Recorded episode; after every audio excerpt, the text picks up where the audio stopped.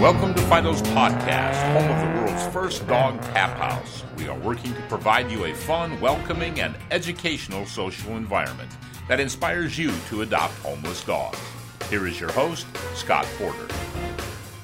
Hello again. Welcome to Fido's podcast. Today we have an interview from the Greyhound Pet Rescue Northwest. I think I got that right. We had them here about a week ago. It was just a wonderful event. It was so incredible to see greyhounds for the very first time. They are one of the best family dogs that you could ever have, as you're going to hear in this interview. So let's go ahead and get started.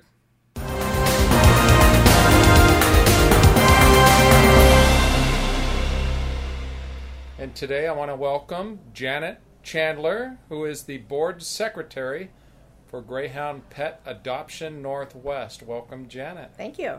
Thanks for coming in. Oh, we're enjoying it. First thing I have to say is I haven't seen greyhounds before, and they are so beautiful. They are, They are so they? beautiful and so graceful looking. Yes. So yeah, they're just and you have there's wow there's like eight here I eight think there's nine. eight, yes, and then there's a couple whippets, which are a different breed, but Yeah. very similar. Yeah, but they're just wonderful, wonderful dogs, and we're going to talk a little bit about that. So, first off, tell me a little bit about your dog background because I know that you said you've been with this charity for about 10 years, but what about before that? What type of a dog background did you have?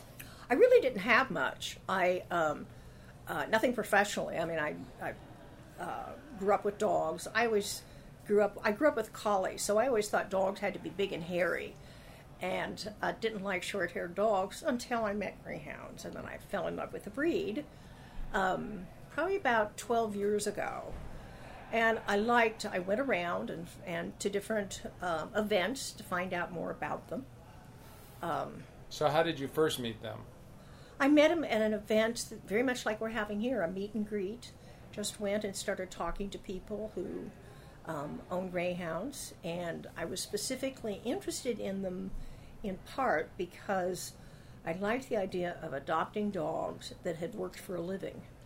And these are all retired racers that Right. we have. Um, so they have they've had an athletic life, and now they're looking for a retirement home, and Uh huh. and that's what we provide. So, you them. met them, but how did you end up getting involved with the charity?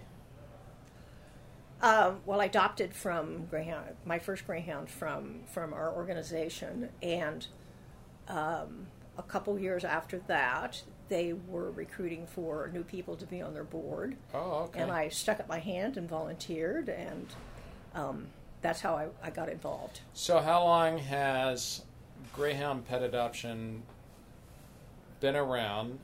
And I'm, I think you told me before that they're also part of a larger network. Not anymore. When Oh. when Greyhound Pet Adoption first started, it was in 1987, and they were part of a of a national group, Greyhound Pets of America. Okay. Um, about 15 years ago, they broke off and and separated.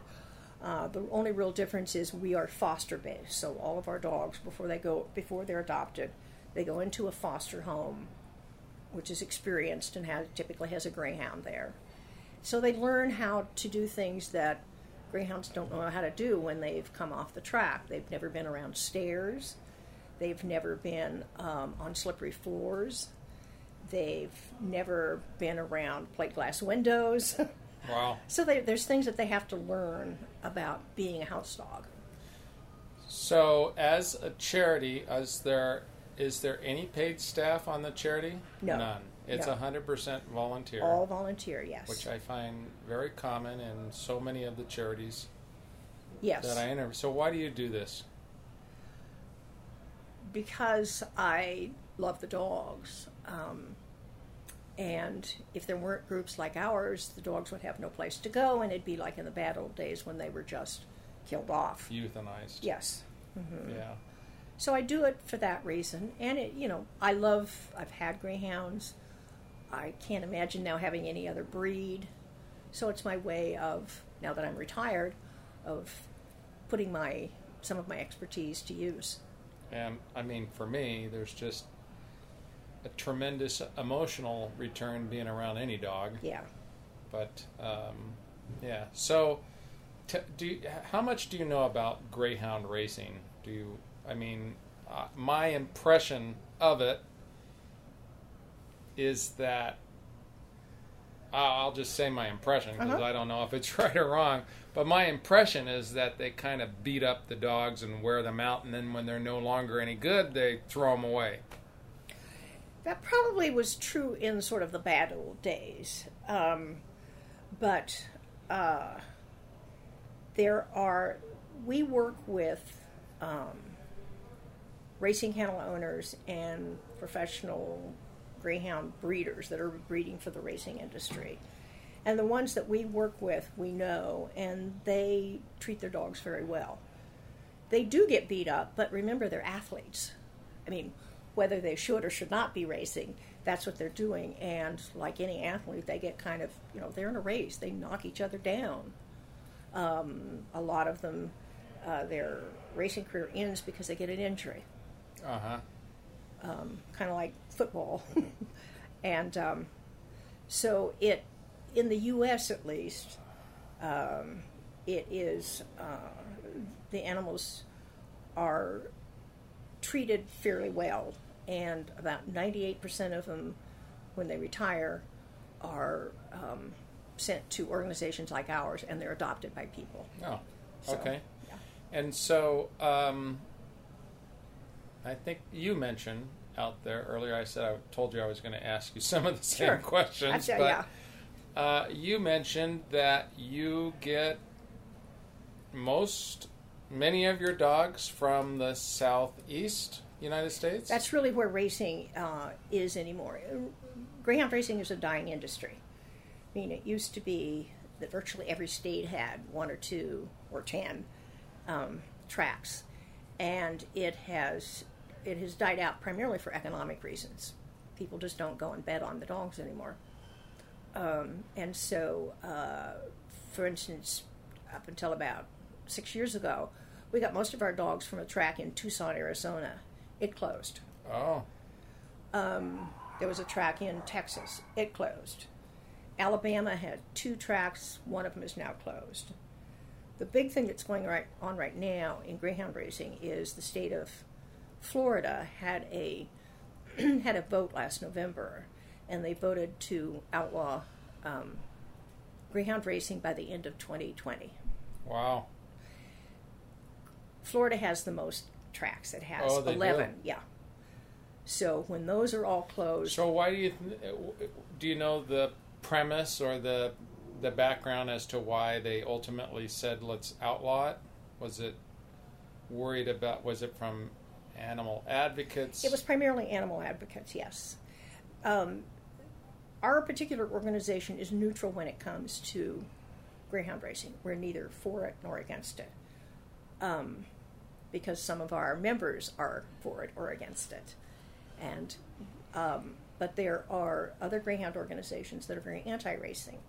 There are others that are very pro-racing. yeah. Um, but it was mainly advocacy groups that did a lot of the advertising that went along with the vote. But the vote was overwhelming. Oh, It was it was not close. yeah. Um, so, you know, So that's people spoke. 2022. Mhm. Okay. So when you say you're getting your dogs from the southeast, how are you getting them? How, how are they getting here? Um, right now, we're going and getting out the dogs. We're going to Kansas and getting dogs from Greyhound Farms. You're driving there. we're driving there. We have we have a um, large pickup and what's called a Greyhound trailer, and we can we can carry 28 dogs in there. And we prefer to do our own transport. There are professional people that transport dogs, but we feel we can give them better um, a better situation when we're driving them because we let them out we on potty breaks we socialize with them. They don't do that when they're being commercially. Yeah. So we go get our own, our, our own.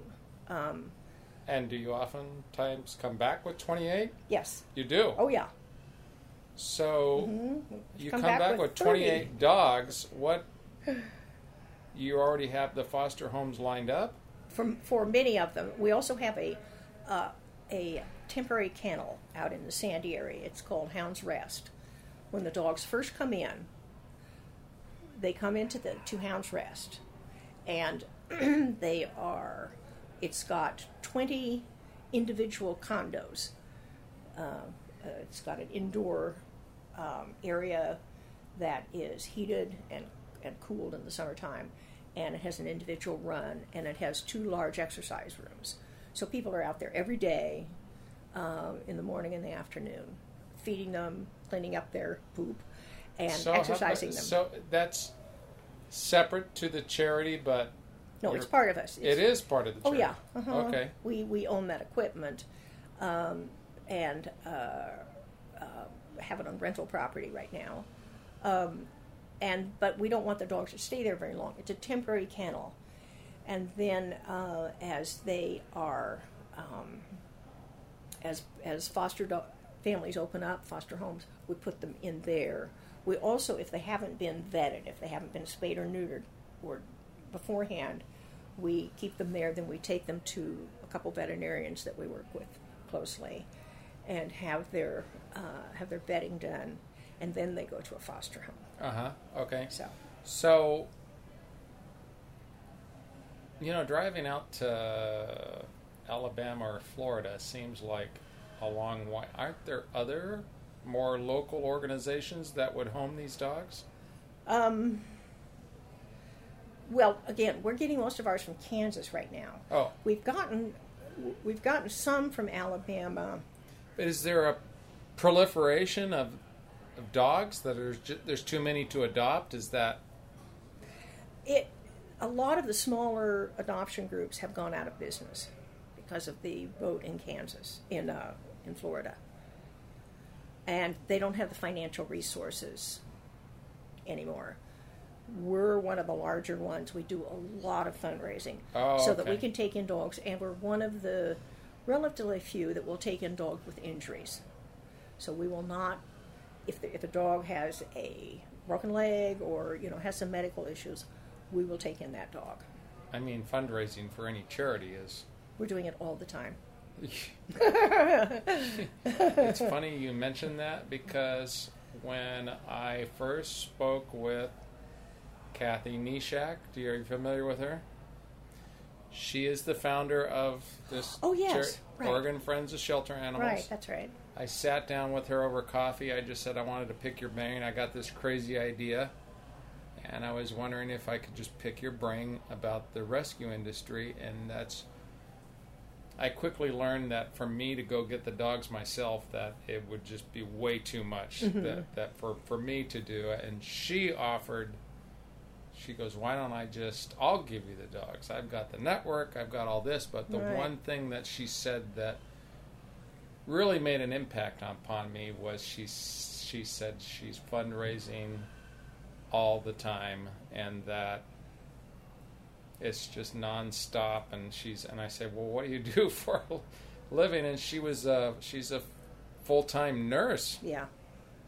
and she always put in some of her own money into the charity. And I was just it fascinated me at that time that there was people like her that were so dedicated to helping dogs that they were willing to put in their spare time and their money into helping these dogs. And that's when I thought maybe I could start a bar that fosters dogs. And at the mm-hmm. same time it really focuses on trying to help charities so that they don't have to spend so much time fundraising. And that that's really the impetus of And we really appreciate that. And this is a this is a nice venue. I like that. Thank a lot. you. Um, so tell me, so tell me about um, the greyhound as a breed, because I, I mean, I I've only this is the first time I've actually been around greyhounds, and I've read or I watched like a YouTube video, and I heard Uh-huh. they're they're wonderful pets, but I think the vast majority of people just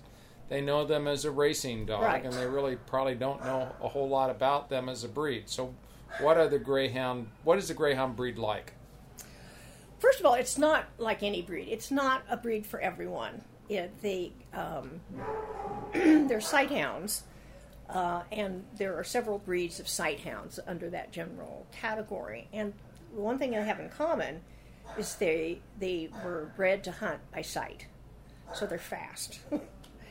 and one of the things that means is uh, when you adopt them, they can never be off a leash, except in a totally enclosed area A dog park, yeah. yeah, a, a dog park. Um, And they can't be off a leash because if they sight, if they sight something, if they see, they have incredible eyesight, and if they see a squirrel or whatever it is a quarter mile away, they they're gone, and you can't catch them because they're fast and they and they don't know They're anything just- about cars. And, they're just focused on get that squirrel. yeah.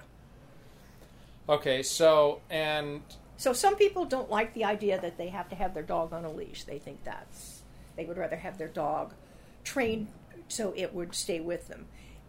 Greyhound's not going to do that, um, but they are um, they're very sweet dogs.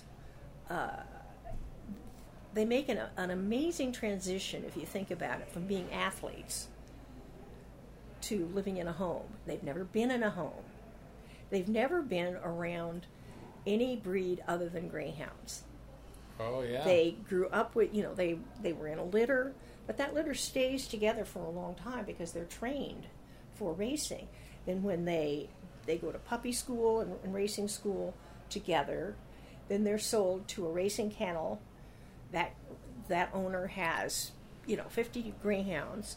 So they've always been with greyhounds and they've never been alone. never been alone. Uh, they've never been alone. Yeah. So some dogs we test them to see if they can be only dogs or not. Uh huh. because not all of them can. They've just it's terrifying to them to be all by themselves. Some some they'll make the transition just just fine, and they love being the center of attention.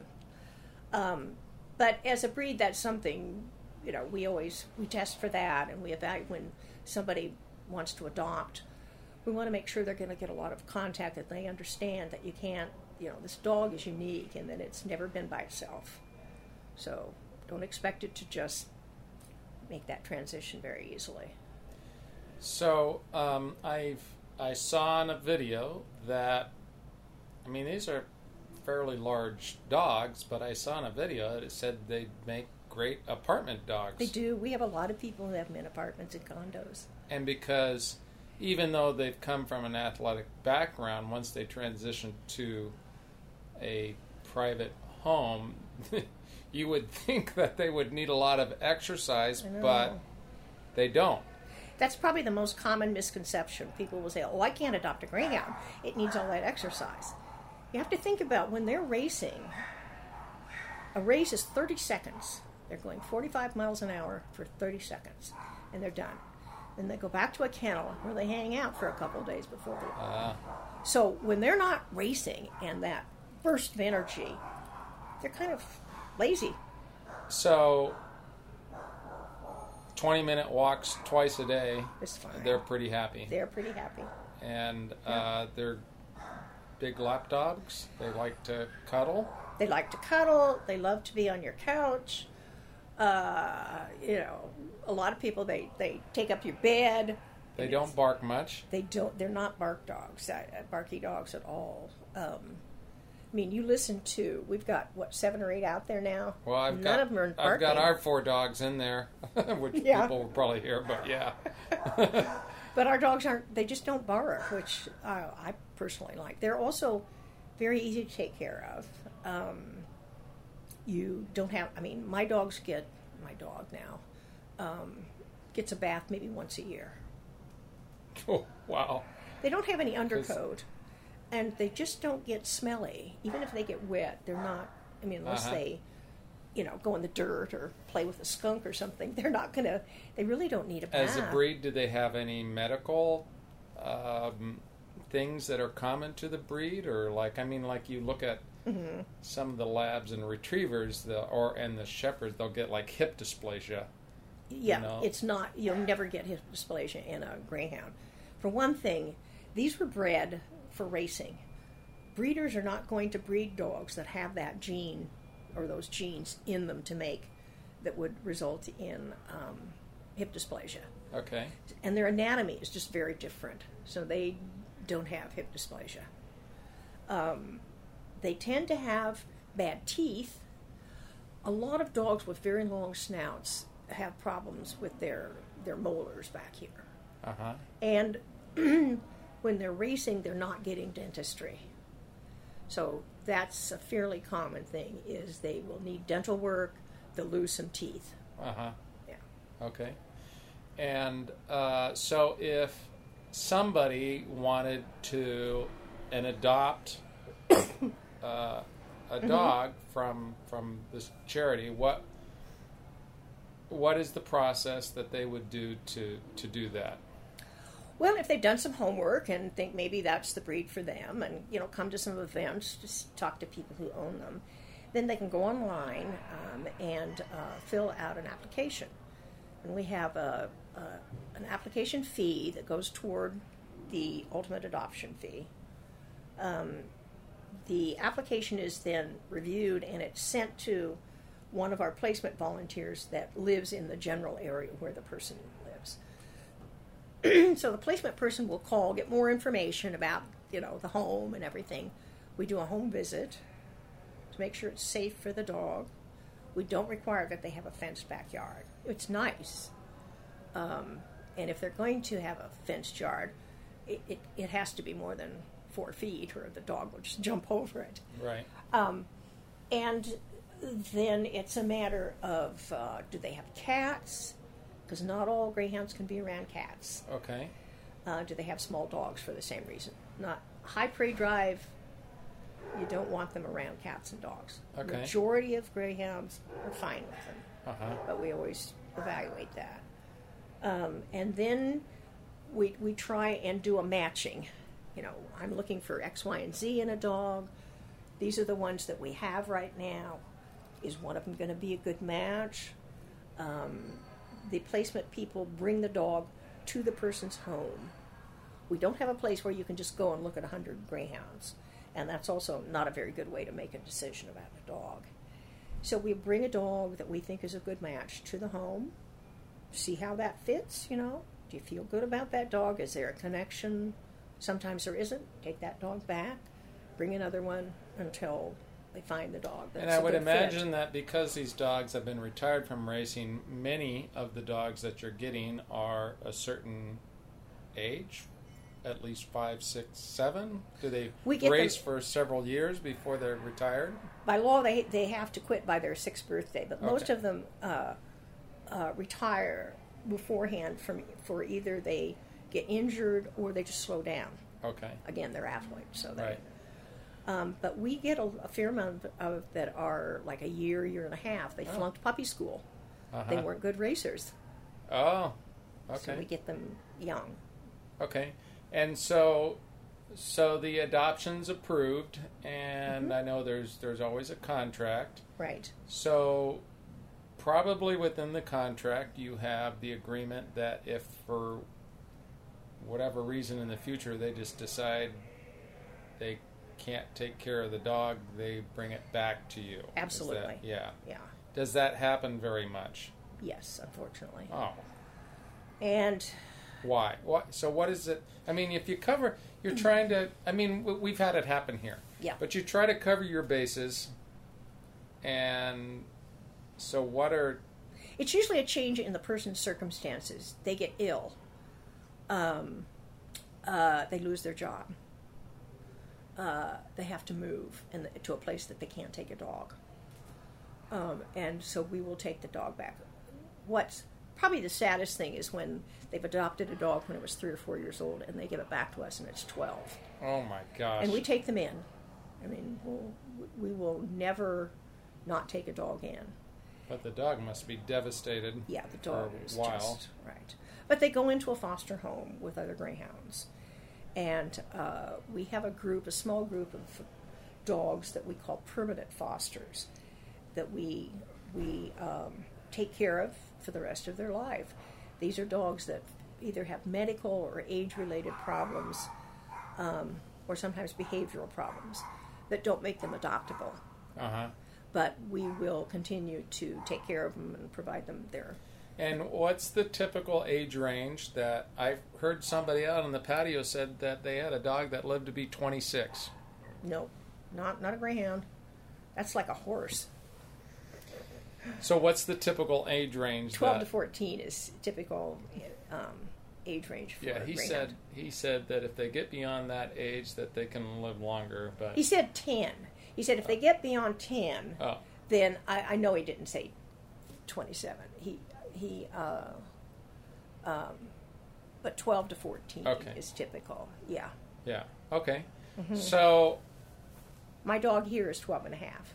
right, so you got involved with this charity 12 years ago just by curiosity going to an event. So if somebody else is listening, Mm-hmm.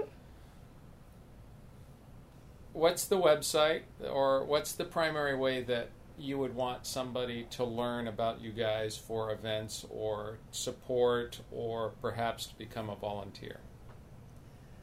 Probably the best way is to go to our website, uh, which is gpa-nw.org. And it has a lot of useful information, uh, giving background, what we're looking for in terms of volunteers, available dogs, um, community events, veterinarians that we recommend. I mean, there's a variety of good information on um, on the website. And then you can also look at our Facebook um, for postings um, and uh, come to an event and start talking to somebody. It's really the good way to do it. Yeah, Yeah. I would love to pack this place to just, you know, make charities the entertainment to, and there are, it's starting to catch on. People are coming Mhm. to. I mean, you can go to any old beer place for a beer event, Yeah, right. but to come to a place where you can have the social environment and meet great people and these dogs with such an interesting background uh, is what I hope will really catch on to help. Well, I think you're you're doing that, and you know, there's been a couple people that I've already talked to out there that I hadn't met before who are Good, interested. good. So What's uh, so before we sign off? Is there Mhm. any is there any um, events or dogs that stick out in your mind for just a wonderful story or that inspired you kept kept inspiring you or that just you know this is why I do it. I mean, there's a, how many dogs have you guys helped in ten years? about uh, close to six thousand. oh my gosh. Yeah. So, all right. Well, if there's no single one event, so There's so just there's really so many. I mean, I'm thinking of dogs. A lot of the dogs that I really remember are the ones that came to us in horrible shape. yes, They had horrible injuries, and we did fundraising for them and took care of them. And we thought we were, they were going to die, and they made it. And it's because of things we could have. We we found the money. We have veterinarians and specialists that that we provide them, and they made it, and they're happy, and they're with you know adopted- resilience. Their uh, the, I mean, dogs as a species, their resiliency is what Yes. is one of the things that just amazes me. You can they can come from just completely horrific Mm-hmm. backgrounds. And with a lot of love and patience, you can they can become better and they can Yeah. become wonderful pets. And Yeah, and that just that's that's what I guess that's what drives me. That's my motivation is yeah, is seeing those dogs and knowing them and knowing their stories and helping fundraise so we can uh, we can continue to do that. Yeah. Is there anything else you'd like to say, or that I haven't? No, just uh, um, we're not the best known breed, but if you find out, you know, if you get Yeah. a little information on us, I think that uh, you know people just really get hooked on the breed. Well, I want to personally thank you for your volunteer work. Thank you. I consider you a hero. oh my goodness. You're you're a hero in my mind, as are all the people that work with the charities to really try and make a difference to help different breeds, but just the dogs in general. Yeah. I love so much because of what they do for us, and uh, I want to thank you for coming here. Hope we can establish a nice long relationship. We're we're here to help you guys any way we can. If you want to do a fundraiser here, Yeah. the, the venue's no charge for you guys. and to, we greatly appreciate that. We'll we'll take you up on that. yeah, okay. we'd love to have. Thank you so much, Sure. Janet, for coming. Thank here. you. All right.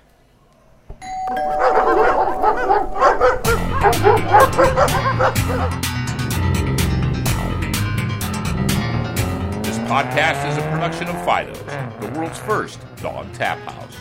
For more information, visit us at ilovefidos.com or follow us on Facebook, Instagram, Fido's Tap House.